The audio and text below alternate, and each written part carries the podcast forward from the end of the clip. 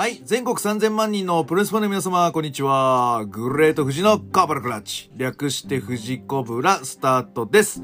はい。えーと、今日は、まあ、 Zoom というか LINE 収録をしております。はい。えーと、オンライン収録といえばこの方です。ゲストはこの方です。お願いします。あ、どうも、毎度毎度おなじみの唐沢翔でございます。おはい願いい。はい。じゃあ今日のゲストからその翔さんですが、え、今年何回目これ？笑うなよ。これ何回目今年？え。わかんないよ、もう。大体、だいつも言ってんだよ俺しか出ないんだよ。いや、そんなことはない。そんなことはないって。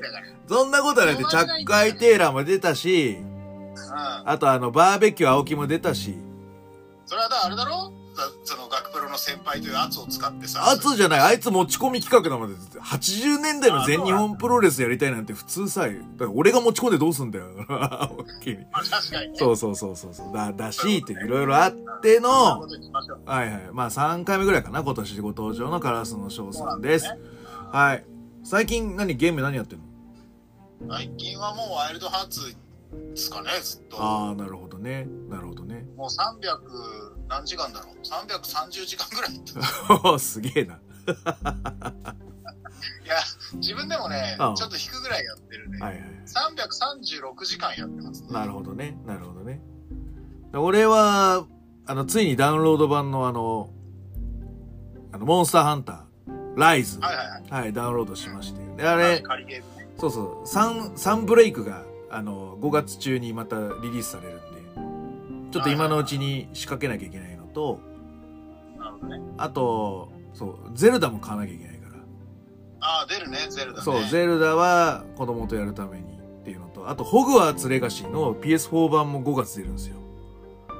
また延期するんじゃないの？1ヶ月ね、延期してたけどね。なんだけど、でもこ、これやともう、だからもうほんとゲームだらけになっちゃうみたいな感じ。俺、ね。なっちゃうっていう話になって、もう大変ですよ。で、今日何しに来たの？いや、だから、はい。もう見えてると思うんですけど、はいはいはいはい。今、俺もね、気づいてますけど、はいはいはい。僕ら以外の人いるんで、ちょっとゲームの話ほどほどにしてえ、そうなの？あ、そうなの？今日はあの、春のゲーム事情の話じゃないの？なんか、あの、PS。今日、あ、違う違う、あ、違う違う。あ、言ってる頃にサムネでバレとるやろがいて。あ、なるほどね、なるほどね。わかりました、わかりました。じゃあ、えーっとですね、長らくお待たせいたしました。もう、二方ゲスト来ていただいております。じゃあ、ゲストはこの方です。お願いします。よよろしくお願いします。で、誰？えっと誰？誰？所属の達也です。よろしくお願いします。あ、はい、WIN の達也です。よろしくお願いします。お願いします。じゃあ、もう一人お願いします。はい、えー、AZW 所属の DMP と申すものです。よろしくお願いいたします。はい、よろしくお願いします。DMP よろしくお願いいたします。今日はこのゲスト3人と私4人でお送りしたいと思います。はい、じゃあ、えっと、テーマですが、はい、えー、と、行ってみたいと思います。はい、えーこの番組は健康プロレス所属グレート富士がプロレスやってる体の斜めからの視点で見てしまうプロレスの試合の感想や、なぜ、何と湧き起こってしまう疑問の数々に対して、妄想の仮説を立てたり、妄想の検証を勝手に探し出してしまう困ったポッドキャストです。えーその今日のコーナーは、えー TDR のお話をさせていただきたいと思います。どうぞよろしくお願いいたしおます。願いします。はい、あの、ちょっと前にね、あの、私もちょっと告知をさせていただきましたが、一応自主工業という形で、えー5月7日、えー12時、わらびレスル武道館にて TDR という工業が行われます。で、今回はですね、その、えー自主と呼ばれている主催者4名にお越しいただきまして、えーいろいろお話しさせていただきたいと思っております。どうぞよろしくお願いします。よろしくお願いいたしまはい。じゃあ、簡単に、あの、自己紹介を、えー、カラスはもういいかなもういいいいです。もういらないもううちのポッドキャストでおなじみなんで。じゃあ、達也からちょっと、簡単に自己紹介お願いします。はい。えっ、と、自己紹介って難しいですね。えっ、と、達也と申します。えっ、と、まあ、アマチュアプロレス WIN 所属の、えっ、と、達也と申しまして、えっ、と、プロレス歴とかで言うと、まあ、えっと、間がですね、実はまあ、この6、7年ぐらい、ちょっと仕事の事情とかでお休みさせていただいてたんですけど、一応18とかからやってるんで、高校生から間、ねそうですね高校生の時に、まあ、自分たちで興行をするっていうことでですね新木場ファーストリングだったりとかあとはありがたいことに新宿フェイスとかでも興行やらせてもらったりとかをしてそこから、えっと、WAN アマチュアプロレスの方に所属してかれこれも 10, 10年ちょいとか123年ぐらいやらせていただいてまあ間がいてるんであれなんですけど123年ぐらいのキャリアになりつつはい、ちょっと今最近仕事が落ち着いてきてまたリングの方に戻ってこようと思いまして改めてはいアマチュアプロレスに参戦してるっていうような形でございます。はいありがとうございます。え達也と同期は誰なの？同期。僕同期はあれですねあのー CWP とかで言うと上津二郎君とか、はいはいはいはい。佐々木コンプリートジュニア君とか、はいはい一個上があれですね岸田さんとかそのあたりのいわゆる学プロ2010年代の方々みたいなところとかが同期ぐらいになる感じです。岸田と同期とかジーポとかと同じってこと？あジあーポ、ねジーポ岸田が一個上そうです。一個上はいはいはい。はいなるほどね。はいはいはい。なるほどね。OKOK はい。OK じゃあ DMP さんお願いします。はい、私はですね、えー今 AZW という社会人プロレスの団体に所属しております。えー94年生まれの28歳です。はいはいえーはい。えーえ入門は何年ぐらいですか？逆にデビューがに、えっと2014年の2月にデビュー戦なので9年目ですか？はいはいはいはいはいはい9年目ですかね10年目か10年目え、俺、お前2014年なんだ？14年ですあ、そうなんだ。俺と一緒じゃないの ?13 年じゃないんだ。わかんない14年だと いや、わかんないわ。もうわかんない。多分14年14年って公式プロフィールに書いてあるそっかそっか。俺てっきりカラスノが一番キャリア浅いじゃんって言おうと思ったんだけどそうでもなかったんだけど。じゃあ僕と伝平は同期のはずなんですよ。同じぐらいかはいはいはい。そうです。13年かもしれないですね。僕13年の9月なんで、はいはいデビューが。はいはいだから、でも14年の2月だったらまあますあ、似たり、似たりみたいな。だから、1年生ではあるってことそうそうそうそう。そうだから、僕ちょっとデビューが遅いんでね。はいはい。半年ぐらい遅れてるんではい同期から。キャリア的には、そこら辺。じゃあ、代は同じってことでしょそうですね。るとね。そうですね。ライは一緒です。さっきあの名前が出たあのバーベキュー青木。はいはいはいはい。そうだね。も同期ですね。同期だね。はい。はいはい僕もちょっとお休みしてた期間はあるんですけどまあうん。最近は結構もりもりプロレスやらせていただいててっていう感じで今回えっ、と主催の中に入れていただきましてはい、やっているという感じですあマスクマンですあ、はい、ありがとうございます。そうそうそう。サムネが多分見てもらう人は分かったと思うんですけど、まあ、あの、マスク被ってる人ですので、はい、よろしくお願いします。よろしくお願いいたします、じゃあ今日はこのね、RAW 所属のカラスのショー、えー、あ WIN 所属の達也、そして AZW 所属の、えー DMP、そして健康プロレスのグレートビジン。で、4人で、えっ、と、興行を行いますのが、えー TDR という興行でございます。はい。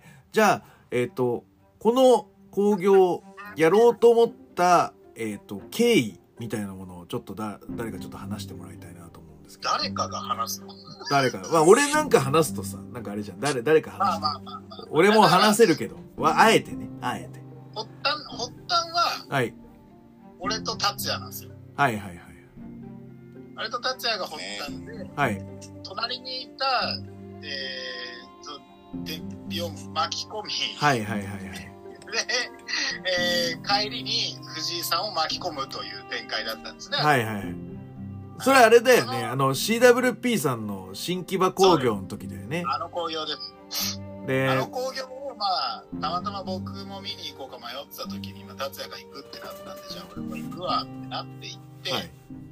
二人でそれを見て、いろんな気持ちになり、まあコロナでね、できなかった中で、CWD さん大きい箱で、まあそ、その前も大きい箱やってたけどね、その、コロナ前は新宿フェイスやるっていう話でやってて、コロナになっちゃって延期になって、で、まあ、まあこう、感染対策やらいろいろなものをしながらやってたけど、まあ、ついにいけるんじゃないかっていうところで、こう、出たのが9月の新木場だったんだよね。で、やっぱりこう、みんなも、やる方もそうだし、もう、見る方も、やっとみたいな感じだったんで、まあ結構、まあなんかこう、わってなったか、か興行だったかなっていうのが俺の中で、その時は俺は逆に出てた方だから、そうねうんそうそうそうそうそう。だからなんかそれもあってこうまあだからそのジェラシーとかもあるしあるよね、やっぱりね。俺すごい気分良かったから、まあそれを見たらなんかやりたくなったってのはわかるよな。俺はそっちだったら絶対そう思うよなって思うね。だからなんかそういうのがあってその達也と帰る時にはいなんかああだよねこうだよねってまあもうもはや会場出る前ぐらいからもうそんな話ずっとしてたんですよ、はいはいはい。そうですね。でやりたいねなんか自分たちでやりたいねってなって、じゃあやろうって言った時に隣に一緒にいたのがまあ天日で、はいはいはい。でじゃあお前もやらんってはい。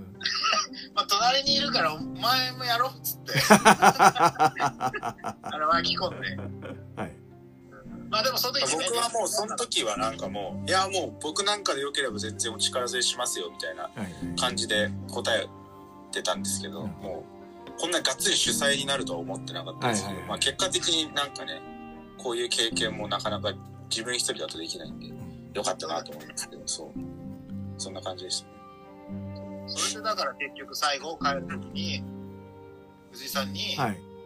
ちょっとやろうねって話して、なんかそうだね、言われたね、そうだね。そう最後藤井さんを巻き込んだっていう、はいはいそれがスタートですよ。はいはいはい。じゃあまあ構想、まあ半年ぐらいってやつだな。そうですね。半年ちょっとかけて、ようやく5月にできることになりましたと。そうですね。はい。で、コンセプトっていうのを、じゃあ、今度は達也ちょっと軽くお願いしますわ。はい。えっと、まあ、コンセプトに関しては、うんと、なんだろう。えっと、まあ、割とキャリアも、こう、重ね、えー、なんでしょうね。狭いですけど、業界内でも、ある程度のクオリティを担保されてるようなはい4名が、本気で、それ自分で言うんだ。すごいね。はい、本気で強い選手たちと、えー交わる興行っていうところでコンセプトは組んでおりまして。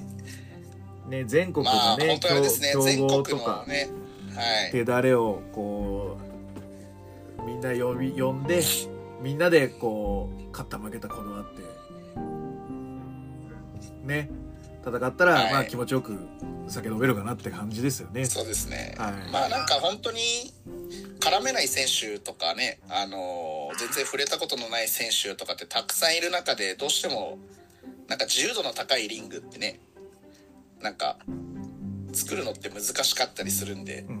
こういう自主工業があるといいよねっていうところがあったんですかね。はい。ありがとうございます。あの結構みんなあのツイートとかもあんましてないけどさ、うん DDR ってなんなんなんやねんがさ、多分あはい結構あると思うよ俺、はいはいはいはい。みんな言ってないけど、はいはいはい。何の略なんだろうとかさ、はいはい。東京ディズニーリゾートです。そうなんだよそうなんだよ。ハッシュタグさ、最初、それにしたらさ。ハッシュタグ作るときに一番厳しいとことぶつかったぞってそうそうそうそうそう。全然出てこなくてさ。、やべえとか思ってさ。そうそう。絶対勝てねえやつとぶそうつかってるちっちゃいつけたのは、そうですね。あれはいいですね。あれは、はそうねい。よかったですね。そうあまあさっき藤井さんがね、はいぼそっと言いました。はいはい。まあ DDR とはまあ手だれですね、要は。はいはいはいはい。っていうものの、まあ、あれになってて、まあそういう人たちがこうね、一度にか、だから昔、だから分かりやすい、多分アマチュアとかずっと昔から見てる人だと分かりやすいと思うんですけど、まあ、スポセンマニアが多はい分一番パッとはい。頭に浮かぶんじゃないかと思うんですけど、はい。なんか、それとはまたね、また別でまたコンセプトはあ、そう、スポセンもまあね、復活できたらしたいなってなるあれはなんかもっとこう、育成とかなんかこう、いろんなそうっすね。のもなんか込み込みのものなんだけど、今回は、なんつうかな、もうなんか、本当酒飲むために来ましたみたいな感じの。それちょっと誤解があるよ。あ、そう、違う。いやだから要はそのスポセンはさこう突き上げていく人たちが割とこう主人公というかさそういうところはあるんだけど、まあ、なんかなんか手られまあ DDR に関しては、はいはい。なんかこう割と熟成した人たちなんか、ジャンタクみたいな感じだよな。ジャンソーみたいな感じだよ結構なんかもうがっつりできる人たちがな。集まっていくまあだから本当に手だれが集まるというような形ですよねなんかフリーの、フリーのジャンソーみたいな感じだよな、イメージ。狙いとしてはね、うんうんうんわかるわかる。だからそういう感じですよっていうのをねお客さんが分かってもらえるような興行にはしたいですよねそうだね。なんで、やっぱ、勝勝負にこだわって、まあ、やる方もね、勝負こだわってほしいし、見る方も、どっち勝つんだろうって思いながら見てほしいなっていう声ですね。はい。もともとあれでしたよね。あの賛成いただく選手に超恐縮ですけど僕ずっとあの LINE グループ名「滑らない工業滑らない工業」ってずっと書いてて仮、仮、仮工業名ね。滑らない工業かっこ仮ってずっと書いててあれ名前 DDR で行こうってなった瞬間に俺変えたんだっけ？あれ。あいやもう僕が変えました。お前変えたっけ？なんか俺俺これずっと嫌だなと思ってて一瞬変えようかと思った時あったんだよ俺そうそうそうそうそうそう。あの、あったあれなん、あれって、そういうのってなんて言うんだっけ？対峙名だっけ？なんだっけ？なんか、ココードネームみたいな、なんか、正式名称まであの、なんかあるよね、そういう名前ね。あるあるある超的なところですか？なんかね、生まれた後は、例えば Windows 10とかは、なんだっけな、よ、その、できる前まではバッファローみたいな名前、なんかそんな名前だったりとか。うん。で、なんかそういうね、対峙名みたいな感じがあったんだよ。それが滑らない工業だったんだ。いや、それえぐいよなあれねうん、その名前ではやりたくないなっていうのがあるよね、確かに。あそこにあの1件とか2件とか通知あるとちょっと嫌な感じ嫌な気になるそうね。嫌だなで一試合、一試合終わるごとに金の豚が飛んでくる。ズドン滑らんな滑らんな逆が滑らんなーとか言って。で実やりに家がくいな滑らんなっていうの。やりにくい。そうそう。まあねやりにくいなそうそう。それはそれでやりにくいにくいからね。まあでも、割とキャッチーな感じになったので、ありがたいですね。よかったですね。ということでですね、じゃあ、あの、経緯というのも、まあ一旦ちょっとね、みんなでで出揃ったので、ちょっとカード発表を、ちょっとしていきましょうか。はい。カード発表今現在発表されてるもんそうそうそう。試合順とかでちょっとね、もう、あの、一切なしで、あの、当日、はいあの、皆さん、来たお客さん感じてくださいということで。はい。じゃあ、発表順でいきますか。はい。じゃあ、まず、えー、第一が俺の試合か、これ。そうはい。じゃあ、えっ、と、最初が、えっ、と、グレート富士 VS アスカザワールドのシングルマッチになります。はいいいねでこれは、あの、まさにその、きっかけになった9月10日の CWP さんの興行に俺出させてもらった時に、まあ対戦したのがアスカなのね。その。で、えっ、と、それまであの CWP って、今ちょうど30代中盤行くか行かないかぐらいが全盛期の人たちじゃない。で、俺は片やこう、もう40後半にて、ケンプロとは、まあ、だから10、一回り以上世代が違うわけですよ。なんで、だから、その10年前とかその前とかは、まあ、ケンプロがガーッとこう、ぶこう油乗ってた時期で、CWP さんが出始めみたいな感じになるから、まあ、割とだから、こう、俺と、俺は意識的にこう、なんかこう、絡んじゃうと、なんか変に、変な意味合いじゃなくて、なんか若い、こう、とんがり方をしてほしいなと思ってたから、まあ、あえてこう、あ、白帯さんを見守ってるっていうスタンスで見てたのだから、オファー受けたこと自体が、まあ、俺としては珍しくて、おお、そんなことがあるんだと。多分、関係者もびっくりしたと思うんだよね。なんか、まさか、グレート富士、そうっすね白帯出んのみたいな。って感じだったんで。でまあそれをこう突き詰めてくるとまあだからアスカがまあグレート富士いいんじゃないかっていう感じで呼んでもらったっていうのがえ一応あるらしいんだわ。そうですね。うん、でその中でこういろいろこう戦っていくというか詰めていくうちになもうちょっとねあのもうちょっと肌を合わしたいなと思ったのとやっぱ負けたの悔しいじゃんどっちかっていうと CWP さんの試合は 4way でしたからね。4A なんだよねそうそうだから直接対決ではないからうん。しかもさ、あの、だるま、だるまなんルールって俺初めてやったよね。まあ、大体の人初めてだと思うけどさ、昔、日本昔話マッチとかさ。あとね、まあまあ、ちゃんと3つ叩く試合あってもいいんじゃないのと思ったから、ちょっとシシングル所望させていただきました、私。ちょっと、企画の段階で。っていう形ですかね。はい。なんで、うん。まあ、その、みここれ聞いてる人はその学プロとか社会人関係者の人も聞いてるけど、まあ、一般的にいつもプロのプロレスを見てる方々も聞いていただいてると思うんですがまあまああのなんだろう。そういう人たちが来ても損はさせない試合はして帰ってもらう自信はあるんで。それに関してはうんそれに関してはあのしっかりと満足させて帰らせる自信はありますと。いうことだけ言っときます。はい。そんな感じで非常に楽しみです。はい。これがまあい試合の一つ目ということです。ねそうですね。最初に発表された。はいはいはい。次に発表されたのはどれ？どれ？えーっと、はい。はい、えー、デンピくんですね。おう。あそうか。じゃあじゃあ電費ちょっと発表お願いしますはい、私 DMP 対ザ・ノーネーム選手のシングルマッチと。いうことで、渋い、はい。渋い。渋いね。渋いね。一番対決ですね。うん。絵としてはすごい華やかというか、あれですけど、うんうんまあ、結構二人とも、まあ、自分で言うのもあれですけど、まあ、渋めなのかなという、スタイル的には。うん。両方ともマスクマンだし。はい。でマスクマンだからといってハイフライヤーとかではなくてやっぱりインサイドワークとか、うん。まあ、いわゆるリズムテンポで試合作っていくタイプの2人なんではい。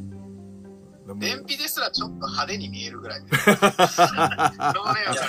ネームさんがねに入るとねでもさあの対戦カードの画像案を見たらさ2人とも同じじゃんそうなんですよ。あれね、カードのうんね、並並べた時にちょっとそうそうそうあれブラックハーツみたいにさなんかさこうぐるぐる回ったらどっちがどっちが分かんねえとかさありえないありえんじゃないポケモンの色違いで、カードも一緒で、そうそうう。そうそう配色がちょっと違う。そう。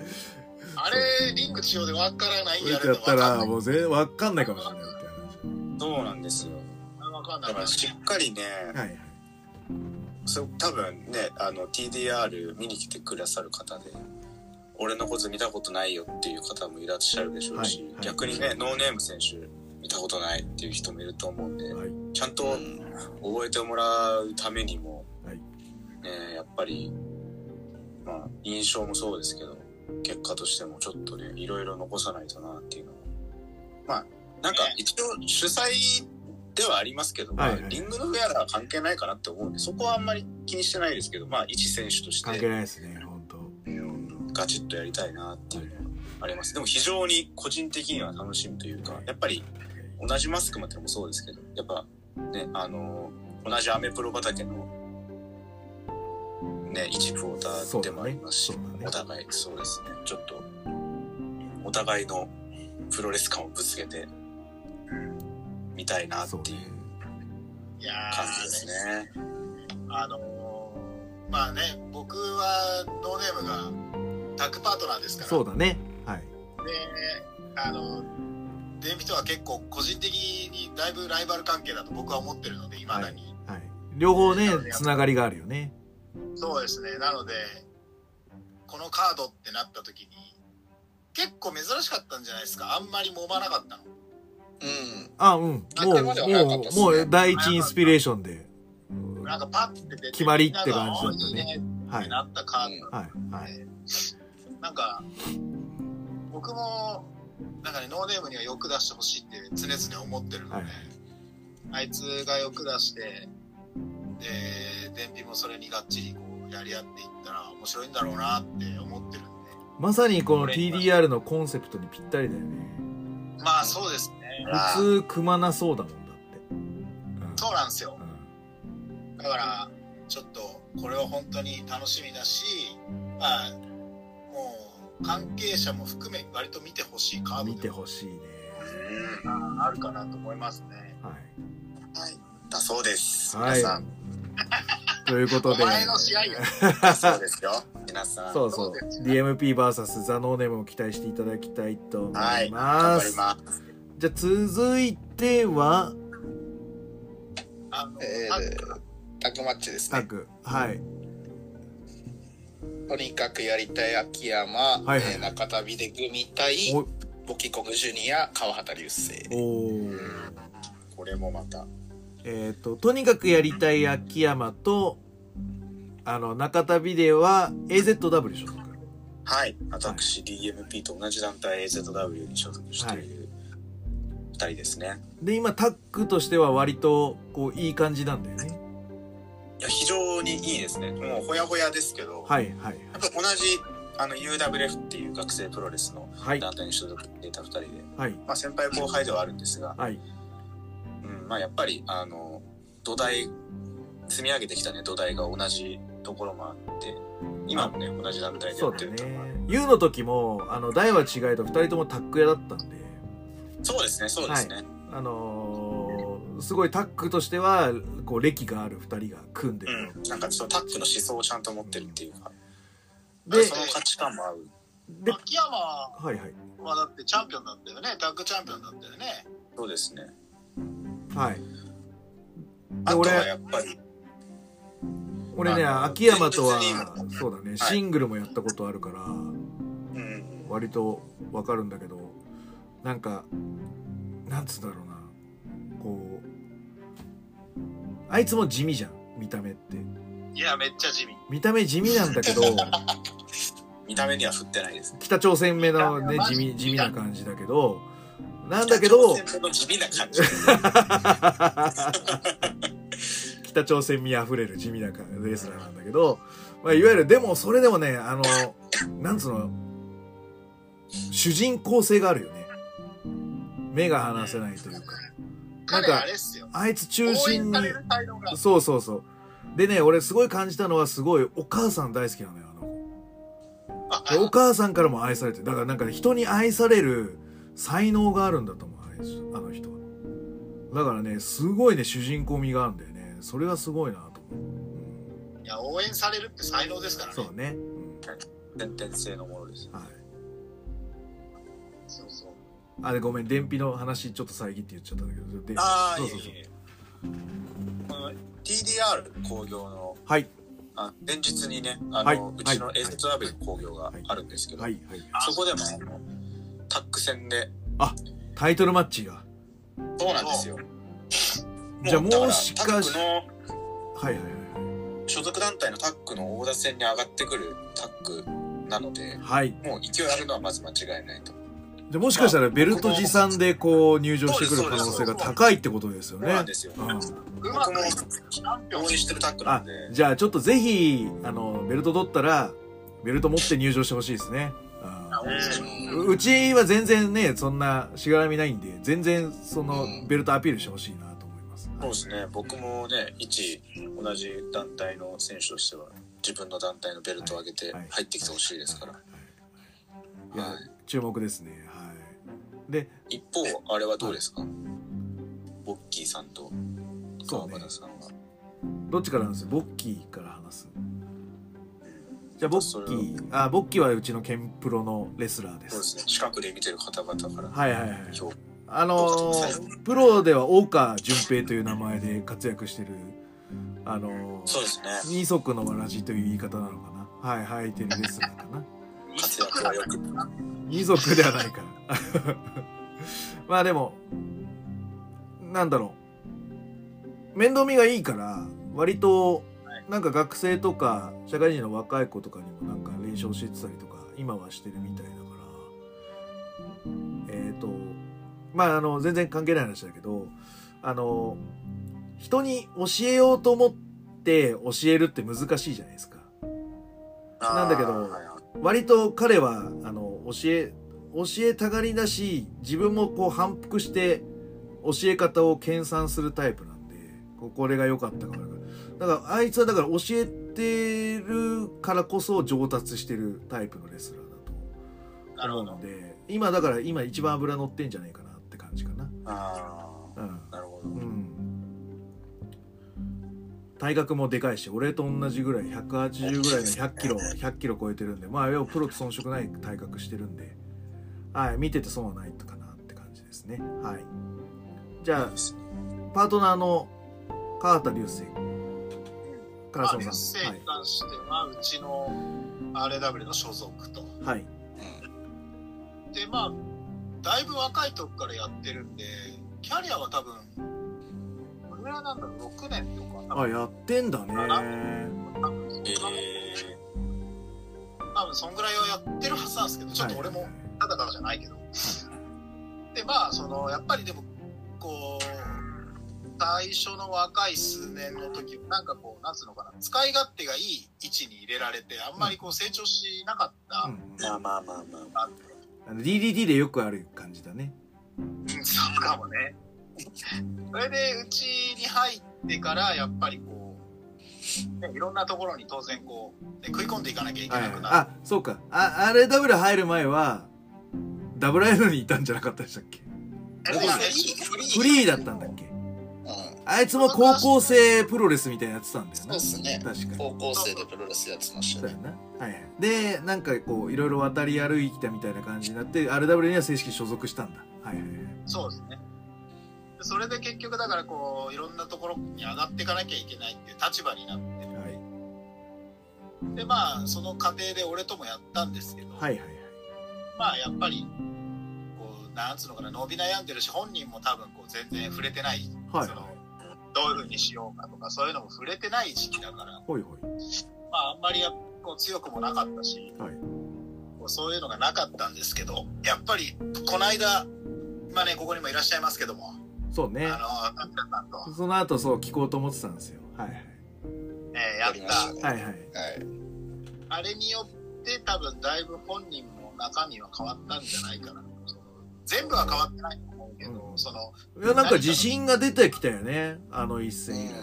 きっかけにはまあ間違いなくなっただろうなっていう感じ。まあそうっすね。なんかややってみて思ったところとかで言うとまあやる前の話になっちゃうんですけど。えいつだっけ？3月え何月？何月ぐらいの？え？11月？11月ぐらいにやった川畑流星 VS 達也戦っていうのは川崎でやったんですけど結構いい試合なんで後であの、リンク貼っときます。RW さんの多分 YouTube あると思うんで。見てください。はい。じゃあ達也さんお願いします。はい。いやなんかやるなんかまああれですね。なんか生まれ育ちがすげえ似てんなと思いつつまあなんかわかんないですけど本人がまだ234ぐらいとかでなんかうん生まれ育ちが似つつも 甘えん坊だなみたいな 印象がめちゃくちゃありでなんかまあ実際に試合前のタイミングとかでまあコミュニケーションを取ってみたりとかした結果こいつやらんといかんなみたいな感じで極悪なぐらい 極悪なぐらいこうプレッシャーをかけ試合前に。でやってみたらまあ実際に何でしょう自覚も分かるですね、まあ、僕が偉そうに言うこともあれなんですけどなんかだいぶ一皮二皮向けた感じはあるんで。でなんか本人の中でも鬱屈してたみたいでやっぱなんかそのまあビジュアルもいいし若いし動けるしでなんかこうスポットスポットで便利なところに入れられてコンデンターになりづらいみたいなところとかっていうのはかなり鬱屈してた部分がこの間の試合とかだと結構バーンって出せる出していいんだこれだけ出しても評価されるんだ認められるんだみたいなところがあったんで、まあ、今回の試合とかに関しても一番目立ってほしいなみたいなところは、ねまあ、チャンピオン相手なのかコンデンター相手なのか先輩相手なのか分かんないですけど、になってほしいなとか思ってる感じですね。そうだね。でも今回の流星っていうその抜擢に関してはあれですよね。要はだからその、ネクストというか、うん。今後になるという、まあだからスポセンみたいな組み方ではありますよね。これそうだね。に関しては。そうだね。うん。突き上げてねっていう願いというか、はい。そういうカードだと思う。なるほど。なんで、そうだね。ちょっと注目の一戦ですね、こちらも。はい。あのー、あベルト取ってほしいな、じゃあ、秋山。こうい、やー、楽しみですね。絵になるんでね、ぜひともよろしくお願いします。よろしくお願いしますじゃねえな。頑張ってねってや。何をよろしくなんだと思った。はい、じゃあそのカードです。はい、じゃあ続いては、どのカード？が、えータッグマッチですね。はいはいはいはい。イソップ、はいハリケーン津田組、はい。対イホデルメソジュニア、ビッグバクエ、ザ・ビッグバクエ組です。はいはいはい。あ、もう、うちの代表が出てますね。イーソップイーソップイーソップですね。はい。これ、じゃあちょっと私からちょっとお話しますと、まあ、健康プロレスの代表ですよ。はい。で、えっ、と、ちょうど俺94年入門で、その時に卒業しちゃったから学プロ時代絡んでないんですよ。うん。そのぐらいレジェンド。で、そういう人たちってさ、なんかすげえ逸話ばっかり残す感じなのよ。学プロ時代の。はいはい。だから、すげえ逸話というか噂話だけ聞いて、で、あの会って、いや、なんか、いや、あんまりその噂話が噂通りなんだよね。そういうのってあんまないんだけど、だいたい、だいたいなんか噂ちょっと大きすぎないって感じなんだけど、なんか大体噂通りで、で、2年の時からチャンピオンやってるから、割とこうやりたい放題なんだよね。だからすげえわがままなんだよね。だから本当あの、帝王というかさ、もう本当に王様みたいな感じの人たちだったんだ、ケンプロ世代ってみんなが。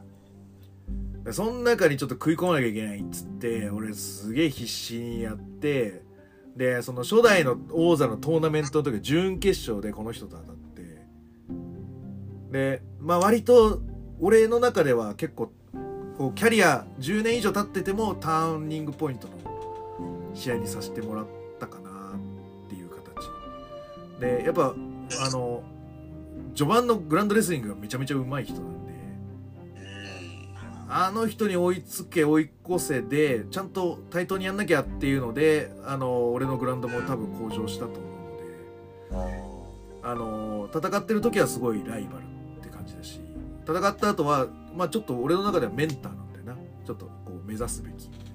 社会人としてもすごい、俺はすごい目指してる感じがあるな。あの人の生き方みたいなのは。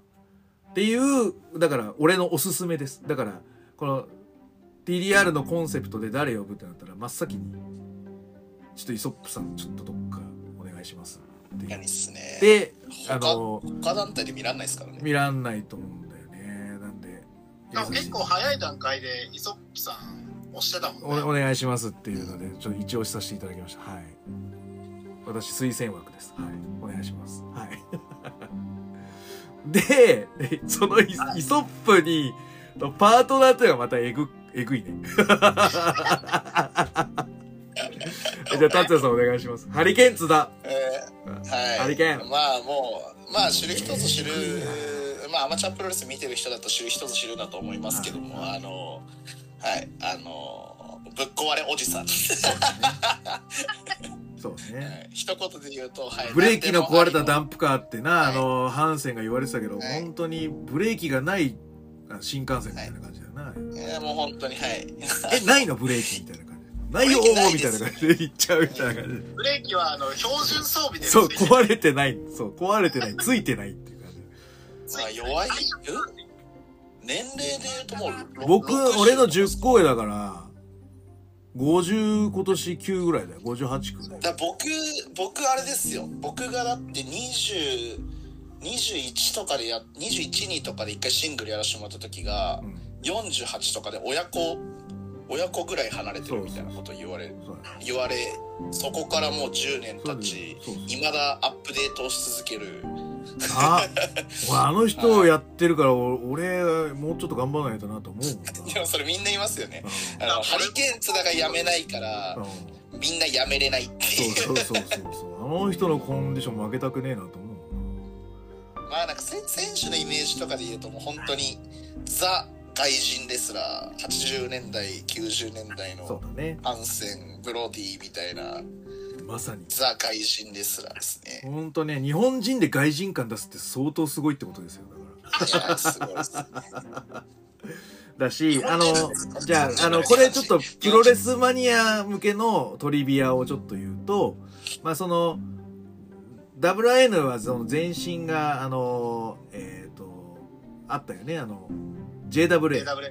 JWA ですね、JWA の時にも津田さんは所属しておりまして、あの、対戦のえあの映像を私見させてもらったんですけど、その時にあの、タイガー今井さんって人とシングルやってまして、でその今井さんっていうのは、あの、前女のリングアナをやってらっしゃった、あの今井さんです。前さん。赤コーナー、160パウンス。なんでパウンスなのかわかんないみたいな。じゃが、横田、みたいな感じの。あの、あの今井さんとシングルやってらっしゃってて、で、その時のフィニッシュが、なんと1980年代なのに、ジャックハマーでフィニッシュっていう。もう想像を絶する、やっぱりこう、なんつうのかな、ひらめきなのか、いう人なんですよ。あ、でも多分あれ元ネタがだからそのブロディなんですよね。ああああ、あのブ、ロディの上目のアビ、セ式のブレンバスターだあね。完全にね、あの、ジャックハマーとほぼ同型同で。型なんだけどね。そう。っていうトリビアをあるぐらいすごい人です。あと、もう一つ言うなら、僕、ハリケーンとタッグ組んだことあるんですけど、私の人生の中で、あの、痛い技ベスト3の中の、まあ、2位ぐらいに入ってるのが、その味方なのに、カットに来た時の、スワンダイブストンピングっていうのが俺の頭に肌立ってる。これはめちゃめちゃ痛かった。俺の人生、プロ、人生で痛かったプロレスラーのベスト3がタッグパートだから食らった技っていう、すごい子、すごい人です。はい。カットでスワンカットでスワンダイビングしてストンピングして、それが味方に当たるんだから。めっちゃ痛しかもかっ結構前からもうなんかもうスワンダイブでずっと待ってる。なんかあったら飛ぶぞみたいた。なそうそうそうそう待ってる。。誰かロープワークしちゃったらどうすんの？待ってんだ、待ってんだったらさ、外すなよ。俺に当てんなよ、それ。うんそう。っていうぐらいすごい人です。もだから、もうあのそうそうう、。見たことない人には見てほしい。見てほしいよね。ほんとね、あの、理論立てた今時のプロレスとかを全部ぶっ壊してくれますから。うんそう。なんかね。マジであんなに幸せになれる、ハッピーになれるプロレスないっすよ。ないね、ないね。いいもん見たって絶対思ってもらえると思います。は い楽しみだなドヒャーって終われるから。すごい。すごいよね。もうな、なんかだから、俺がケンプロで、こう、なんつうの、おおすすめする随一のテクニシャンイソップと、すべてを破壊するカオスのパワー、ハリケーンツだという、こう、あ異次元コンビだよね、ほんとね。ねテオリーが通用しない男ですしからね。ないですね。うんしないです。ねはい。じゃあ、対しますは、はい。リホゼル・メソジュニアメソジュニア。はい。メソは、カラソナン、どうですか？まあ、RW に一応所属ではあるんですけど、キャリアは全然俺より上で、はい。まあ、あれなんですけど、まあなんか、そんなにこうね、普段からめちゃくちゃ仲がいいわけではないので、まあ、そうか。あのどっちかというと俺か。な仲いいの。まあ、見てる感じだと、まあ、どうせ俺なんてタイプなんで、どっちかっていうと。うんうんうんだからあんまり、こう、ドカッとね、なんかこう、欲もないし、うん。うんうん。だから、今が一番よくあるんじゃないですか。そうだね今度ね。うん、今度俺がやるからね、決勝戦でね。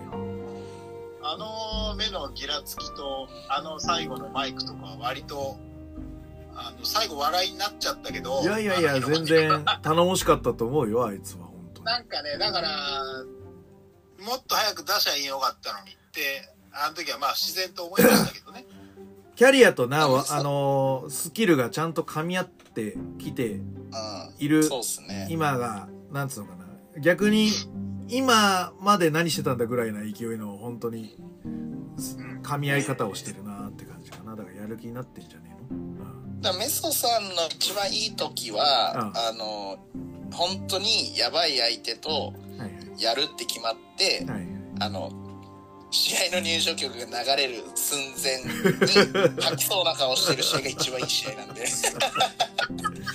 そうそう。だからさ、あの、何回も、そうそう、このポッドキャストで出てる、スポセンマニアっていうのが割と育成の部分っていうのも結構あって、まあ若手抜擢とか、そういうのをしてる中で、この、あの、メソが結構ワン、ツーみたいな、スポセンマニアワン、ツーあたりが結構その、若手起用レベルだったんですよ。で、その時の、あの、もうだからその、今日もこの興行やるわらびと一緒です。わらびでやって。で、1回目の興行の時に、あの、桜恵美がまだいた頃で。で、すごい、その試合終わった後泣いてるんですよ。第1回目のスポセンマニア工業。で、あの、こんなね、子が、若い子が、涙を流して、あの、悔しがるなんて美しいってツイートで上げてくれたんですよ。で、2回目。2回目は、あの、多分ね、確かね、クズ林とシングルだったと思うんだけど、あんまちょっとうまくいかなかったのよ。で、うまくいかなくて、悔し涙を流したのね。で、その時も、なぜかこう、桜井美が見てくれてて、で、その時のツイートは、あの、おじさんが泣いてる意味がわからない。泣くぐらいなら練習すればいいのにっていう感じの、全く真逆の、泣いてる人同じなんだよ。泣いてる人同じなのに、すげえ真逆のこと言ってて、さ、さすが桜恵美だなって思った、はい、私でございます。そんな彼も、今、そうそうそう、その実力を持って、メイベンターになってるんで、うん。はい、あのーこの、すげえアメージングコンビに相対しても、俺はふさわしいと思いますね。はい。いやでも本当あのあいつが来てくれた方が楽なんでいやいやいや、私行きますよ。あ俺は最初から富士山が来るもんだって踏んでるから、はいはいはい。まあ、あなたのことしか考えてないよ俺は。だからもうマジで。はいはい、ちゃんと盛り上げておきますから、トーナメントは。ああお願いしますよ。さっさと勝ってください、はい。面倒だから。っていう形で、はい、メソが入ってます。あとは、えー、もう一人。ビッグザビッグバクエザビッグバクエはいまあやっぱ重鎮っすよね重鎮っすね。だから俺よりキャリア長いでしょ？やっぱり。長いですねバクエさんは。で、コンスタントに出てる俺もでしょ？やってるけど富士山いい試合してっからね俺、そう、結構あれ評判良くてさ、バクエさんとのシングル。割といい試合、してるうん、あのー評価高いと思います。で、バックエさんも結構早い段階から名前出てましたよね。ねいやっぱり強豪っつったらやっぱバクエさん入るでしょって話だよね。ね。あとやっぱどんな人とやってもっていうこうなんつうのかな。クオリティ面みたいなところが結構。割とそう、あの、主催者から見たら本当頼りになる人だよね。なんとかしてくれるから。本当それはもう間違いないなって。あでもバックエさんの試合も見ててケツ浮きますからねうん、あ。はいはいはいはいはい。なんかやっぱ同じくアメプロの感じで体も大きくて本当にうんもう個人的なあれなんですけどすごい本当に好きなタイプのプロレスなんでね、見てて楽しくなるパパジャンゴの DVD を常に持ち歩いてるとは思えないよね。大体ね、あの、い家飲みとかするとパパジャンゴの DVD、あの、WWF から始まる、あの、プロモーションのあるじゃない？簡単な1分ぐらいの。あれだけを編集した DVD っていうのを3本ぐらい持ってるんだよ。で、1本4時間ぐらいかかる。で、それをね、BGM であの流しながら酒飲むっていうのがすごい面白い。で、大体パパジャンゴ入ってくるんだよ。うまそういいですねいい人ですよ。なんか俺一回試合してからはいはい。川崎で俺がだからだいぶ久しぶりに。試合をしてはいはい。だいぶ厳しかった試合を自分でした時に、はいはい。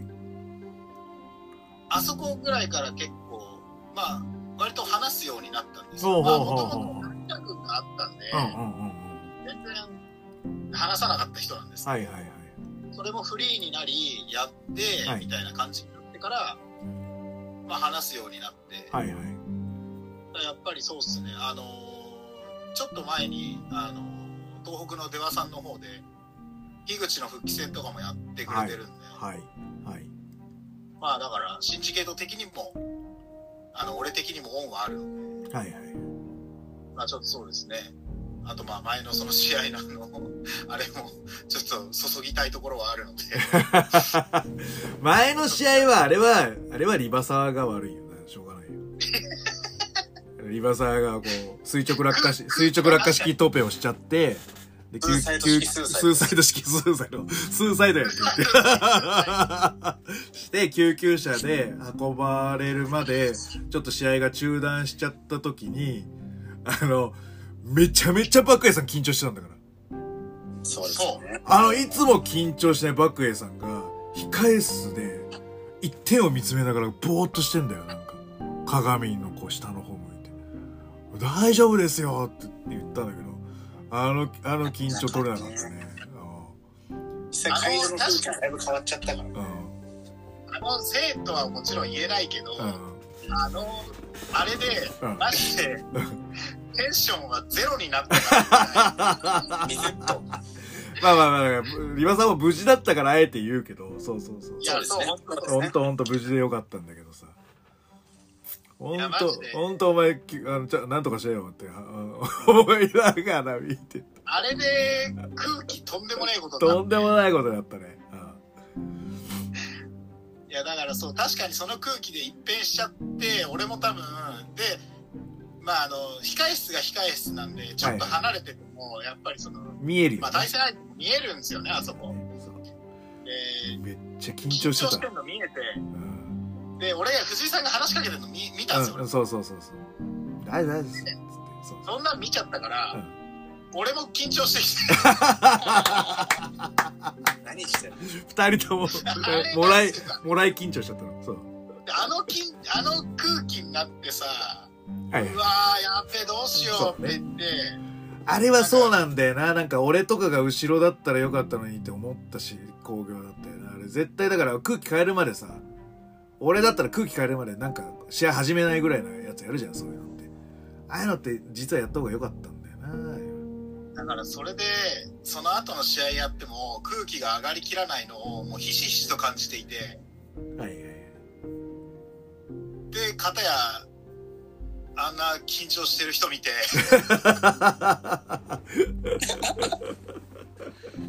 俺も死ぬほど緊張して、これやべえ。俺マジで出てった瞬間、ちょっと頭真っ白になったんですよ、一回。はいはいはいはい。あ、やばいと思って。はいはい。で、いやでももう出ちゃ、出ちゃってるから、まあまあスイッチももう入ってるし、関係ねえっつって、リング上がった時には別に意識全然あったんですけど、まあまあもちろんね。でも試合やって、しかも半年ぶりぐらいだったんですよ、試はいはい合するの。はいマジで疲れたし、はい。はいはい中でやっぱ頭がうまく働いてないのを自分で感じて、これまずいまずいと思いながら試合してたんで、あれはマジで本当に後悔の残る試合で、そうだね。だからあれは注ぎたいっすね、また。いそうだね。まあ、あの、リベンジもね、また見たいところではござやいます。大体すいませんいや、とんでもない、とんでもない。すいません、すいません。ちょ、ちょっとだけいいですか？ちょっとだけいいですか？なんですか、まさか？今ね、53分なんですよ。まだね、カード発表終わってないんで、一回 CM を挟んでもらってもいいですかね？すいません。あの、うさん、はい。うさん、はいはい。毎回言ってるじゃはないいですか。終わんねえんだから。はい。いや、今回は終わると思ったんだけどな、なんか、余計な話多すぎない余計なゲームの話と。かしちゃダメだって言ってんだ毎回のことなんだから。ハリケーンのあの、スワンダイブカットいらなかったかな、あの話とか。そうだね。あれいらなかったかね。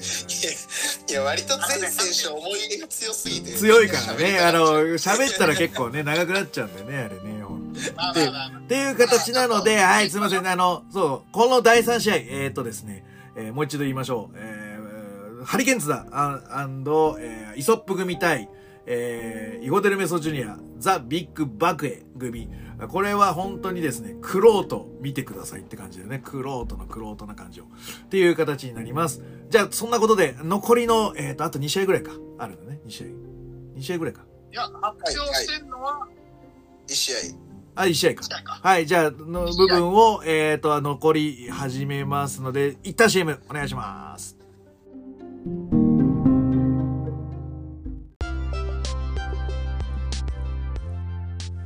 帰ってきたプロレスしりとり。スタート。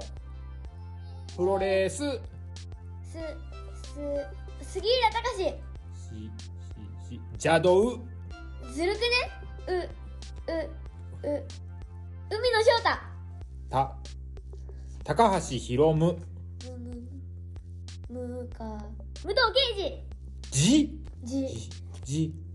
はジャンボぼ、ぼ、ぼ、ぼ、あ、ボストンクラブレイディオ各種ポッドキャストで配信中みんな聞いてねバイバイ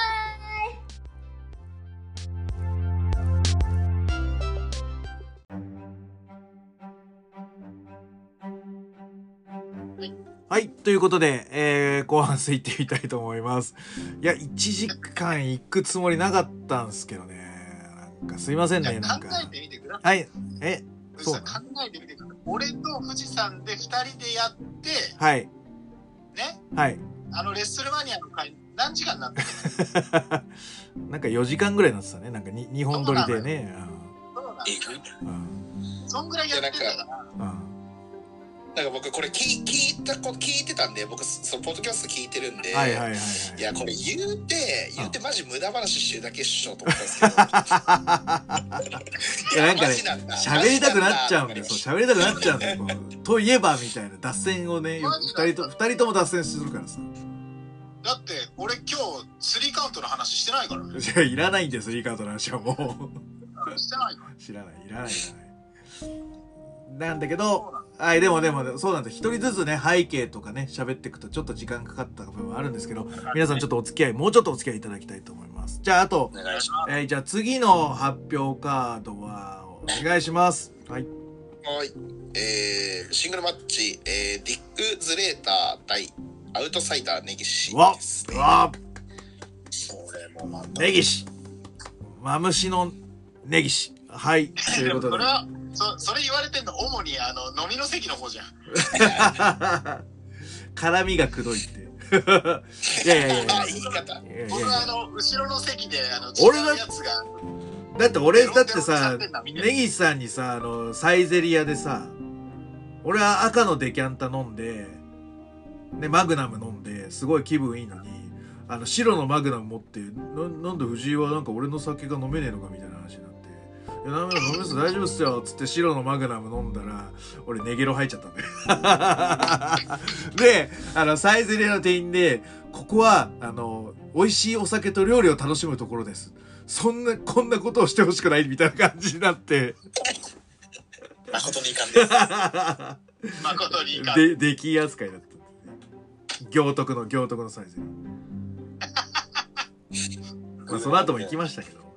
そまあ、そんな思い出がある。マムシのネギシね。はい。と、AZW ディックズレーター。そうですね。はい AZW 代表。ねそうですねじゃあちょっと皆さんの多分ち知見で言うとディックからディックの方からちょっとお話ししてもらおうかなディックお願いしますそうですね。ディック・ズレーター。はいはい。ディック・ズレーターは、まあ、私が今所属している AZW という社会人プロレス団体を立ち上げた人間ですね。はい代表やっております。はい年は僕の2個下なんで、かなり若い。うんですけどそうですね。代表としてすごく頑張っている。で、レスラーとしても非常に、あのうまいですね。うまいですし、もう、欲求が、もう日に日に、月に月に、もう増していってるという、悪なき探求心という言葉がふさわしいんじゃないかという。そうだねプロレス大好き。もう、練習もたくさんしてますし、実際にリングでの練習もたくさんしてるので、もう、本当に、この興行にうってつけというか、はいはいはいうんこの2年ぐらいすごいよね。上がり幅が。いやー、そうなんですよ。とりわけ、やっぱり、ガンって熱が上がって、やっぱ練習もがっつりやってるんで、もうなんか、考えてるだけではないっていう。実際にもう、リングに上がって練習して、何回も試して、はい。もう自分の中でああじゃない、こうじゃないっていうのをやってやって、はいはい。もうリング上で試して試して、で、ガンガン上がってきたのがここ2年っていう感じじゃないですかね。多分、その、俺、プロの人合わせても、多分リズムの刻み方でいくと、今一番速いんじゃないかな。早いっすね。え、16ビートとかよりもうちょっと、こう、速いビートになってんなっていうのがあるんで、割とね、そうプロ、プロ見渡してもあそこまで速いレベルは、ちょっとないよね。本当に、だからやっぱ、速さも、速さに乗じてやっぱり、ね、うん。それに応じて必要になってくるこのスタミナっていうところも、はいはいはいはいはいはい。もう、無尽蔵なんじゃないかっていう。そうだねもう、鉄の肺を持つ男だなという感じですね。なんか試合の印象で言うと本当に多分なんかどの試合やってもディック君の印象がやっぱ強いイメージがあります、ね、だってだって誰もついていけないじゃんあのリズムうんうんそうですね。本当に、自分、まあ彼も本当にやっぱりなんか、その辺も考えているというか、やっぱりこう、隙間産業というか、本当にディックでしか見れないプロレスそうだよね。うん。をしっかり作ってるんで、技もそうですし、その技のつなぎもそうですし、技以外の動きもそうですし、本当にね、なんか表情とかもすごいいいんですよ。本当にうん。リング降りると本当にもう、目もね、モグラぐらい退化してるんですけど、すごいですよ。やっぱリング上がると目力もあるし。僕はあの CWP の新木場の第一はいはいの印象が結構あってはいはい。なんかそれまで僕 V でしか見たことなかったんですけどなんかそのかなりあのいやすごいいい気持ちのいいテンポでパンパンパンってやる中でなんかその中で急にこうグッてこう強強つわもの感が出る瞬間みたいのを見て。うん。そそういう雰囲気も出すんだみたいな。印象がすごいありました。ちゃんと押すだよね。押す押すだよねって感じですよね。わかる。なんかすごいなんか、ガッてありますね。あるあるある。なんか、それまではなんかやっぱりテクニックがやっぱり一番上だったんですよ、あいつ。はいずーっと技術がずーっと上のレスラーで、はいそれ以外のものが技術より下回ってたんですよね、その当時。俺がやった当時とか。俺だからカラスのとやった試合の時は俺見てたけどやっぱリズム悪かったもんそうそうそう。だから、技術は高いんだけど、多分それの自分の振り方だったりとか、その、まあ、スキルの振り方を多分まだ、まあ、あぐねてた時期なんだろうとは思うんですよ。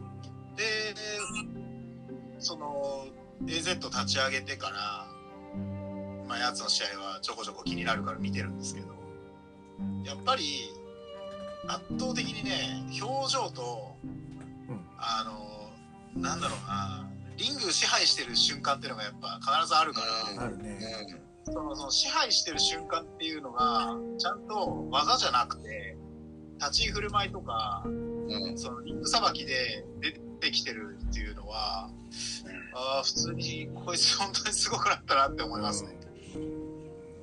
それもだからさっき言ったように、本当ここ1、2年だと思いいまやこの2年やっぱりすごいわだからでもそれってやっぱりなんか演じたりとかで出ることじゃないからやっぱり気持ち的なところがうん、あるしやっぱりれれ練習で自信つけてると思うよ。俺俺いっぱい練習してるから大丈夫っていうのはあると思うよね。やっぱね、自信だと思う、あれは。俺やってるっていう自信だと思う。やったことのないやつってやっぱり怖いから多分こうなんつうの全速力にはなれないじゃんでも一個ずつやったことあるやつ一個ずつやったことあるやつであこれも全力疾走できる。これも全全力疾走できるっていうのを多分一個ずつ潰してってると思うんだよ。だから今何やっても自分の持ちパイだったら全力疾走できるっていう感じになってるんだろうな。そこがねすごいなんか感じる。あ俺全部試してる。俺全部全力疾走できるっていう自信があるね。それこそ、俺と電ピがやった時の電ピみたいな感覚あるよ、俺は。うん、でも、だそうですね。僕が学学生の頃も、そういうところで自信を持ってたっていうか、やっぱ誰よりも練習出てるし、誰よりも受け身取ってるしっていうんで、やっぱ自信が、自信を持ってやってたところがあるんで、やっぱそこは今のディックにはすごく感じます。でもね俺俺思ったこと言っていい？あのカラスノとやってる頃のディックっていうのは割と電皮のリズムを求めてたんだけど多分ああいう風になりたいと思ってたんだけどあのままじゃダメだと思ったから自分の自分用のリズムに変えたっていう感じだと思う、そこら辺あとあとあたりから多分ねすごい。いオマージュしてると思うよ。ディ電皮の。近いものは割と俺割と追い求めてたけどあこれは俺俺の感じでいこうみたいな感じになってささ元原型は残ってるけどオリジナルになってるって感じ。だ元は電皮のリズムだと思うで電皮のリズムのすごいところって反拍開けようがなんかなんか半ずれしてようが強制的に戻すっていう。リズムキャンセルがすごい。え何何ずれてもなんかね調子戻すんだよね。これがすごい。よ、リえーなんかそう、電ピとシングルやっててあったけど、その、はず、確かに外したいとか、その、やっぱり俺も嫌だから外す時もあるし、ちょっと置きたいなって思うけど、確かに最終的にはやっぱりそのリズムに、あの、調子があって戻ってんだよわあ。だそうです。すごいよだそうです、やめろ。この、そのようです。うんいやーそうですねまあでもディックもそうですねなんか本当にディックのリズムっていうのはし試合見るたびに感じますね、うんうん俺本当に最高だと思ったのはあのブラーボとのシングルあの高島平でやった俺富士山と見てたけど。はいはいはい。あのシングルはマジでよかった関係者とも非常に高い、目指すところって感じしますよねあれは本当に現役現役の学プロの子たちとかも絶対見といた方がよかったし教材級。うん本当によかったし。すごいすごい。ディック褒めすぎ褒めすぎ。じゃそんなディック だってだって対対戦相手対戦相手の話もしないとさそろそろさそうだね。アウトサイダー根岸さんどうでしょう？はい。根岸さんいやー僕はこの試合は結構うおーって感じですけどね。でも結構ねディックは天敵だと思うよ根岸さんは。ああそうかもっすね。うん。えー、マムシの根岸って呼ばれてるのはプロレス版だとあの人足殺しが得意だから。あリズム止め止め褒めてた。そうそう。止めにリ行くから、ズムやうん、速さを。そうそうそうそう。だから根岸さんがこうそうそう。セカンドサードトライしてエフォートエフォートかけてったらディックのリズムも止まるっていう。じゃあ止まった時があのヘビのガブっていう感じのタイミングになるわけで、ですね。なるほど。うん、ビッグは多分そのいかに止められないで止められないように逃れていくか逃れていくかっていう感じに、まあ、なると思う。俺の予想はそんな感じの試合展開だと思うから。だからもう本当序盤中盤でいかに捕まらないかだと思う。そう。はいはいでやっぱり攻撃されちゃう瞬間は絶対に来るからやっぱり全部は防ぎきれないから。そうそうあとあとそうそうそうそうそう。ね。あのギリギリで要はその致命傷をもらわない肉を切らせて骨を立つはい。いやもう本当そう。だから結構早い展開に持ってったらパッて終わっちゃうしし試合だと思う。いやほんとね足一回止まったら終わっちゃう可能性はあるぐらい。ありそうっすねうん。ありそう。面白い漫画みたいですね。いやほんとほんいやとほんと。一発逆転全然ある。であの人だから。ADR は結構漫画みたいなカード多いよ。楽しみだな。あのー、ななんつうの？まずさあの根岸さんの体見てほしいよ皆さん。ちょっとあの。いや多分ーコンディションいいっすね。仕上げてくると思うよ。え多分腹筋割ってくんじゃねえかな。50後半なのにっていうぐらい。え本当に個人の根岸さんをちょっとあんまり拝見できてないもんで、はいはいはい。それも込みで非常に楽しみ。そうそうそう。あのコンディション作ってくるすごいってなる可能性はあ最近コンディションいいんですね。うんある。うんいいと思う。さすがですね。えなのでねわ割とそうそうあの勝ち負けわかんねえなっていう俺は思ってるよ、ー真逆のスタイルというか、うんうんいいですね。見る側としては一番楽しみですうん、そうそうそう。片や止めるのが仕事だし。そうそうそうそうそうそう。一番わかりやすくて一番いいやつ。そうそうそうそうやる側は大変です。やるが大変だと思うよ。そうそうそうそうそう。ですね。なんかは多分めちゃくちゃ頭フル回転させてると思うよ。そうそうどうしよう。そうですね。根岸さんの方がね動動くよく動くようなやつは今までやってきてるでしょうからねそうだね。スピード速い人真逆。真逆スタイルのセンスあのなんだ経験則で言ったら根岸さんの方がやっぱりまあキャリアも長くやられてるんでっていうのもあるけどディックがそういう機動力殺しの選手とどんだけやっててっていう経験値的にも根岸さんの方がやっぱり頭二つぐらい抜けてるのかもしれないです。そうだね。あとはその止め方だよね。リズムの止め方が、そうそうですね止め方で来られるとやっぱり逃げ切れない。一口にね止めるっつってなんかなんか試合全体の占有率が高かった方が勝つみたいな感じの雰囲気があスプラトゥーンか。本当に。なんか余白とかも含めてディック君のリズムでもう多分余白の部分を殺してくる根岸さんみたいなイメージ感はあるから。なんか占有率、うん、だとは思面白いよね。いいですね。いや本当これね勝敗が楽しみだよ俺はあー楽しみだね。うんそんな試合です。ねはい。はい。ということでえ？発表は以上かな？え？え？ちょっと待ってちょっと待って。ちょっと待って。発表されてるのは以上でしょ？あ発表されてんのは以上か。なるほどね。でも皆さんちょっとね気がついたかと思うんですけどあのまだ発表されてない人いますよね。このカード発表の中で。いやいやいやいや。う以上。以上。以上じゃねえ以上じゃねえよ。以上じゃねえよ。まだ発表されてねえだろうって話ですな。はい。あじゃああの本日多分ねそうそうそうそう。される予定のカードを。予定だから。もう緊急収録でねおおっつけで今ね収録してますから。はいじゃあちょっと発表お願いします。はい。発表しようはい。はい。じゃあ発表します。えっ、と、ははい。い、タッグマッチ、えー、ハミーティーツジロー、えー、佐々木コンプリートジュニア組対、えー、カラスの翔達也。お。お。最後二人二人がああんたたち組むんだ。はいはいはい組みまあますねそう。なりましたはい。はい言い出しっぺ同士で、言い出しっぺ同士で組みます。やっちゃったんだやっちゃいましたね。でまあその正直その、まあ、言い出しっぺ同士っていうのもあるんですけど、うんうん。要はきっかけになったあの日はい。のメインイベントでそうね。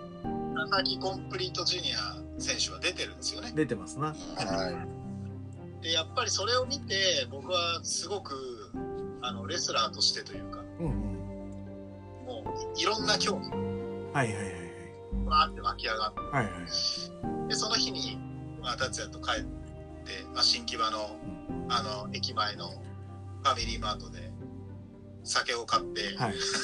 はいちょっと飲もうっつって飲みながら、はいはいああでもないこうでもないって言ってる時に、ああちょっとでも俺初めてうんあのコンプリートジュニア君と俺はちょっとやりてえって思ったわっていう話をしたのが多分割と残ってて。ですね。でその初めてしたいと思ったっていうのは、まあ、そのそういう上から目線ではなくて割とちょっと CWB はもう違うユニバースな感じが僕はずっとしてて、うんうんまあ、結構不可侵というかのなんかアンタッチャブルな世界だと思ってたんですよ勝手に僕、はいはいだけどなんかあれを見ててまあなんかこうね仲良くしてる富士山が出てて嬉しそうに富永選手のドロップキックをもらってるのとか見てはい。はい。話を感じ、はい。で思うようにこう興行ができない中でもやっぱあの一発の興行でクオリティ高いものがパコンと新木場ぐらいの箱でポコンと出せちゃうとかそういういろんなジェラシーも含めてはいいやーなんかいややりややるべきだろうなってうんうんうん心の底から思ったって感じですね、はいはい僕はあの時。うんはい。だからまあそんな話をしてたっていうのもあって、はい。でまあ追蔵あのー、2人の試合を、まあ、見てるわけですよ。はい。あのー、2人のあのスーパーファミコンの2人の試合を見てるわけですよ追蔵あのそれもわらびでやったやつ？そうです。あれあれはだってさすごいのはさスタンディングオベーションが入ったでしょ？試合終わった後に。はいはいはい。ああいう試合って結構珍しいよね。それそれちょっと前の話かも。まあちょっと前の方でもそうそうそうそう。うやったよねそれね。いやだからやっぱりあの2人は強いってのは分かってるんで、はい。まあ、やっぱりやりたいなと思ったらまあ巻き込んだ、まあ、言い出し目の俺とまあもう一人のパートナーも因縁ありそうだもんねそうですね。そうなんです拓也さん、拓也さんで、あれですもんね、もういいです。なんか、そうですね。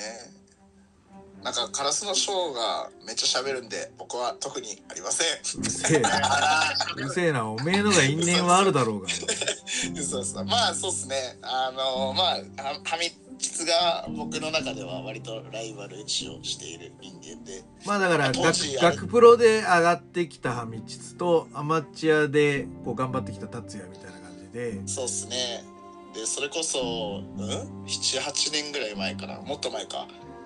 10年ぐらい前に、当時お互い、向こうが SWS のチャンピオンで、僕がアマチュアのチャンピオンでやった時のスポセンマニアはいで、シングルをやり、はい。はいまあ、その前の段階のロックタッグっていうカードだったんですけど、はい。そこであいつにマジで大喧嘩をかましみたいなところから因縁がスタートし。そうですね。でまあなんか久しぶりにそれこそ僕は CWP でねあの新木場ではみつつ見た時になんかおとなしくなっちゃってどうしたのみたいなところを思いながらまたエンジンかけてやっかっていうのも含めエンてジンってかお前がガソリンぶっかけてんだろお前どうせはい。まあちょっとなんか、随分おとなしくなってるみたいなんで、ちょっと、はい。火でも炊いてやっかっていうのが一つと、はいあとはなんか、あれですね、それこそコン、コンプリートジュニア、佐々木くんに関しては、なんか絡みそうで絡まないっていう感がめちゃくちゃ長くて、本当に多分同世代で当たってもおかしくない選手なんですけど、全く絡まなかったっていうのが一つ。あとは実はカラスのショートも全然絡んでないっていう。僕の場合は、はい、なんでまあタッグチームなんですけどまあちょっと印象勝負では 僕が持ってこうかなみたいな。嫌なやつだな。嫌なやつだな本当に。嫌なやつだな本当。全然気が置けないんですよ。本当に。隣にもなんかもうそんなのがいるみたいいる感じなんで。全然あれですよ。相手が大変なのなギスってんな当に。タッグマッチだと思ってますけどタッグパートナーだとあんま思ってないんで。なるほど。ギスいな。そういうやつはお前勝てないかんな。タッグマッチはそういうもんじゃないかんな。それ言ってて、まあじあんまり余裕はないですよね、相手に。本当に。でもいいいいと思うんですよね。なんか僕2対1対1で勝負しても全然いいと思うんで。まあね。このおカードに互い関しては。お互い結局やれるとこまでやらないかんからな。もうはいあの二人相手なんだから。はい。こんな殺されるかい殺される覚悟で殺しに行くっていうのが正しいかと思います。やほんとそうだよな。やるしかねえよ。自分のビアミ自分でい守れやだからまあはい本当そうっすね。だからまあ、でも、でも言うても助けに行かないと終わっちゃうんで。そうそう。危ないまあそれ時ははそう。ね それはそう。それはそう。そうそう。状況判断大事だよ。もう佐々木選手とだから、ハミさんはもうずっとね、タッグもそうですね。長い。そうね。僕そ長いよね。れもキモいんですよもうなんかいやよくないのかな。や やめようか。わかんない。言ってもいいのか。な いやなんか僕ファミコンファミコンってもちろん CWP であの動いてるのとかも前提なんですけど僕の中ではいやファミキツ達也も強いぜみたいなところがありつつ。まあな。そういう欲はあるはい、なんかその隣にいるパートナーがコンジ君っていうのは佐々木君っていうところもなんか僕としてはまあちょっと崩して面白いんじゃないみたいな感じもありつつバチバチですね。なバチバチです。こいつはね、ほんとね、誰相手でもこうだから、当たり屋ですね。あ当たり屋だね。当たり屋 だね。なんか勝手にムカついて、勝手に妄想の中で喧嘩売って、勝手に燃えてる人なんだよ、だから。すごいじゃん。ビッグマッチのプロも自分の心の中だけで作り出してんじゃん。すごいじゃそうそうそうめちゃくちゃレスラーじゃないですか。ん。ね。レスラーだよね、それ。うん、で、いや、で、自分だけならいいんですよ。うん。で、それをなぜか僕に共有してくる。押し付ける押し付けるからじゃない？じゃない？みたいな感じで。いや、そんなじゃないけど、みたいな。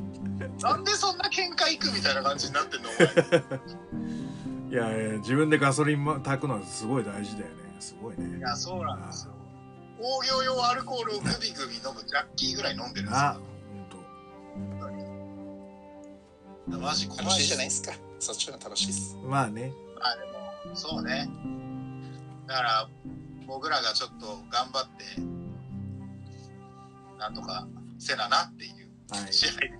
まあ戦います。本気の勝負をする工業なんでそうそうそうそうそうそう。うんしなきゃな。ね。僕はコンセプト通りだと思うまあコンセプト似てますな。寄ってます。大丈夫です。はい。どう考えたって勝負せないかん話だからさ、そうこれには。さあさあまあでもさ今までだからそういう覚悟を持ってるやつがいたかっていう話でいいんじゃないの？だから我々がそれをうんまあし初めて持ち出しましたよっていうところで勝負していけばいいだけの話でいいと思います。はい。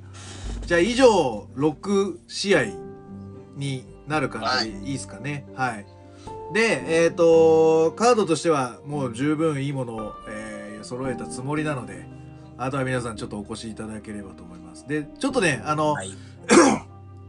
あのサムネのところにも多分出ていると思うんですがあのこの4人でですね あのちょっとコンセプトアートじゃないですけどちょっとあの撮影ちょっとしたいねってちょっと要望しましたらあのはい。ちょっとおお手伝いいただいた方いらっしゃいまして撮影ちょっとさせていただいてあの先日撮ったものをあの TDR のあの公式ツイッターの方ではもうなんかトップ画像にしてるんだっけ？はい一部。にしてます。はい、あれはちょっと俺ちょっとイメージ通りのものができたのですごく満足してるんですけど。あれよかったねあれね。かっこいい。かっこよかったねあの最初のなんか俺のイメージだとそうそう。あの、まあ、いわゆるあのサイコパスっていうアニメがあって。でそれのあのページだとまあユージュアルそれ自体がまあユージュアルサスペクツのまあオマージュなんだと思うんだけどあのアメリカで捕まった人がこう身長体重のこう背比べみたいなやつにこうあの背中壁合わせになってる図っていうのでこうメンバーが並んでるっていうのがあのあるマグショットってやつですね。マグショットってやつですね。そう、そのマグショット映画欲しいなっていうのがあったのと、まあ、あとは、あれか、あのーレザボアドックスみたいな。うん。みんなスーツで、こう、一度に返してるみたいな。ああいうちょっとイメージがしたかったので、ちょっとスーツで、と、こう、みんな横並びでみたいな、ちょっとイメージがあったんで、それだけ私リクエストしたんですけど、あの、新宿に行くとね、なんかみんな龍が如くみたいになってくるんだよね。感覚が。ね。カムロ町に行くぜみたいな感じにみんななってて。そうね。そうそうそうそう。割となんか龍が如くっぽく仕上がってるよね。そう。そうそそう撮影場所新宿の歌舞伎町でやらせていただいてやらせていたでだきもなんか、本当に最初、最初は本当にね、はやっぱ、一発目だいぶ恥ずかしかったけど、恥ずかしいしさだからその達也も言ってたけどさその絡まれたらどうしようってヤクザとか出てきたらどうしようとか。思ってたんだけど。本物の人たち出てきちゃったらどうしよう。ああ思ってたんだけど予想外だったけど効果的だったのがやっぱ電費だったよね。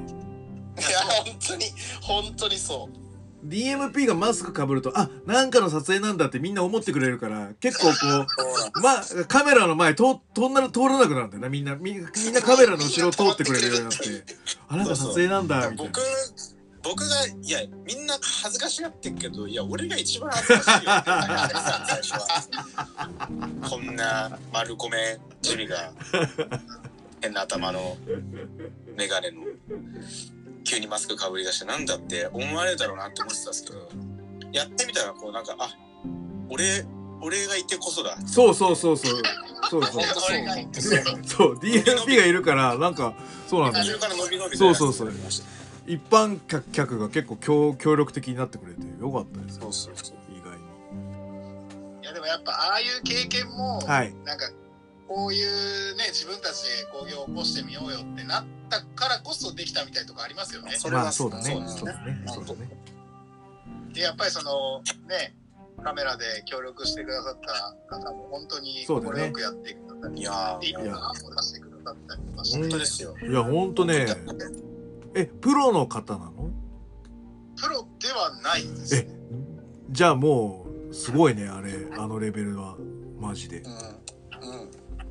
まあだから好きで、こう、ね、やってらっしゃって、はいはい。で、たまたまちょっと僕ご縁があって知り合いだったはいので、はいはいはいはいはい。どうですかってお話ししたら、まあ、快く、あもうぜひね、って言ってくださったので、よかったねありがたいです。ありがたいねありがたいっすね、マジで。縁があってっていう感じで。あとなんか意外になんかすあの良かったのなんかもうなんか達也が逆にスタッフみたいな感じだ まあまあまあまあいや。ここいつの、なんかここいつの本領を見たっていう。そう色色とかくかまあね。画角これじゃないんじゃないですかねみたいな感じでなんか普通に。なんかディレクターみなんかお前ディレクターみたいな感じでいや、合ってる合ってるんです普通に本領を見たか。んから本業っぽかったねやっぱ本当にそうそうそれも助かりましたありがとうございました皆さんいや、でも、あれはなんかすごいね、面白かった。面白かったねうんう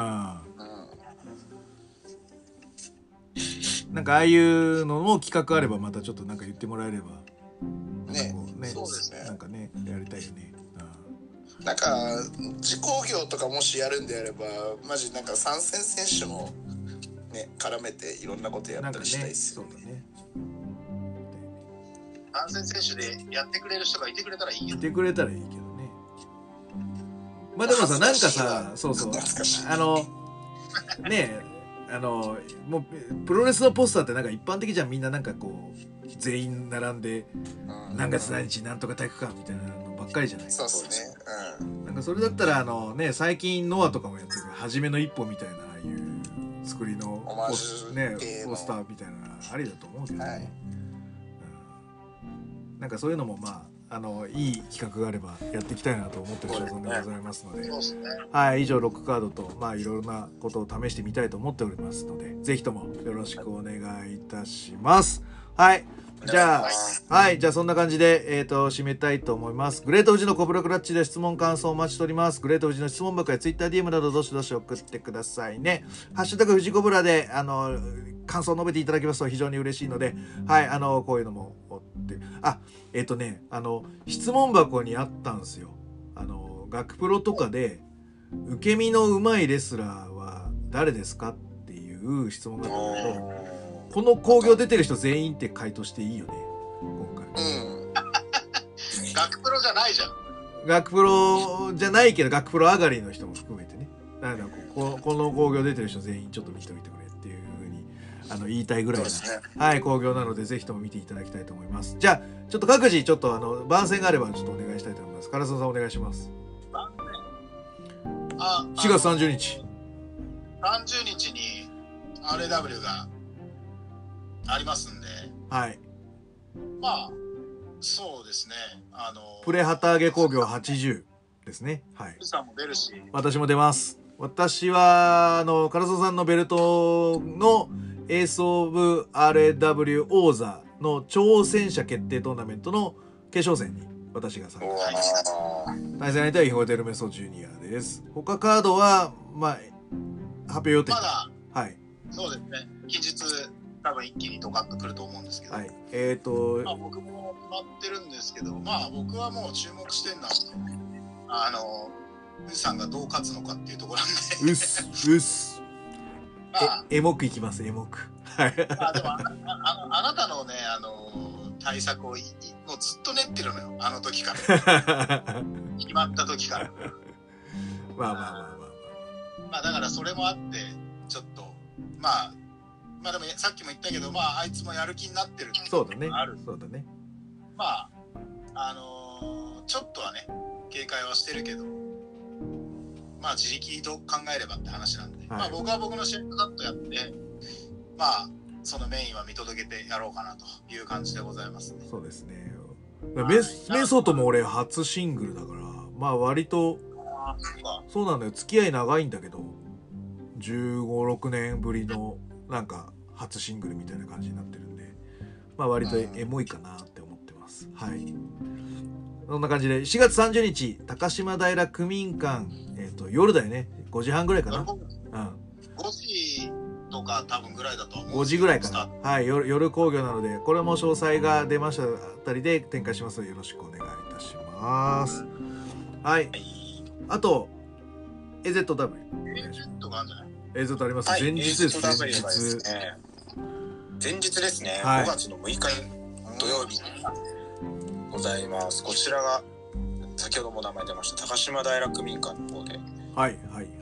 12時開始ということで、興行 ございます。お昼からですね。昼ですね。はい。はい、ご予約が必要ですので、はい。えっ、と、AZW の、えーアカウントの方でですね、あの、僕の TMP のアカウントにも、はいはいえっ、と、プロフィールに、あの、リンク貼ってあります、AZW の。はい。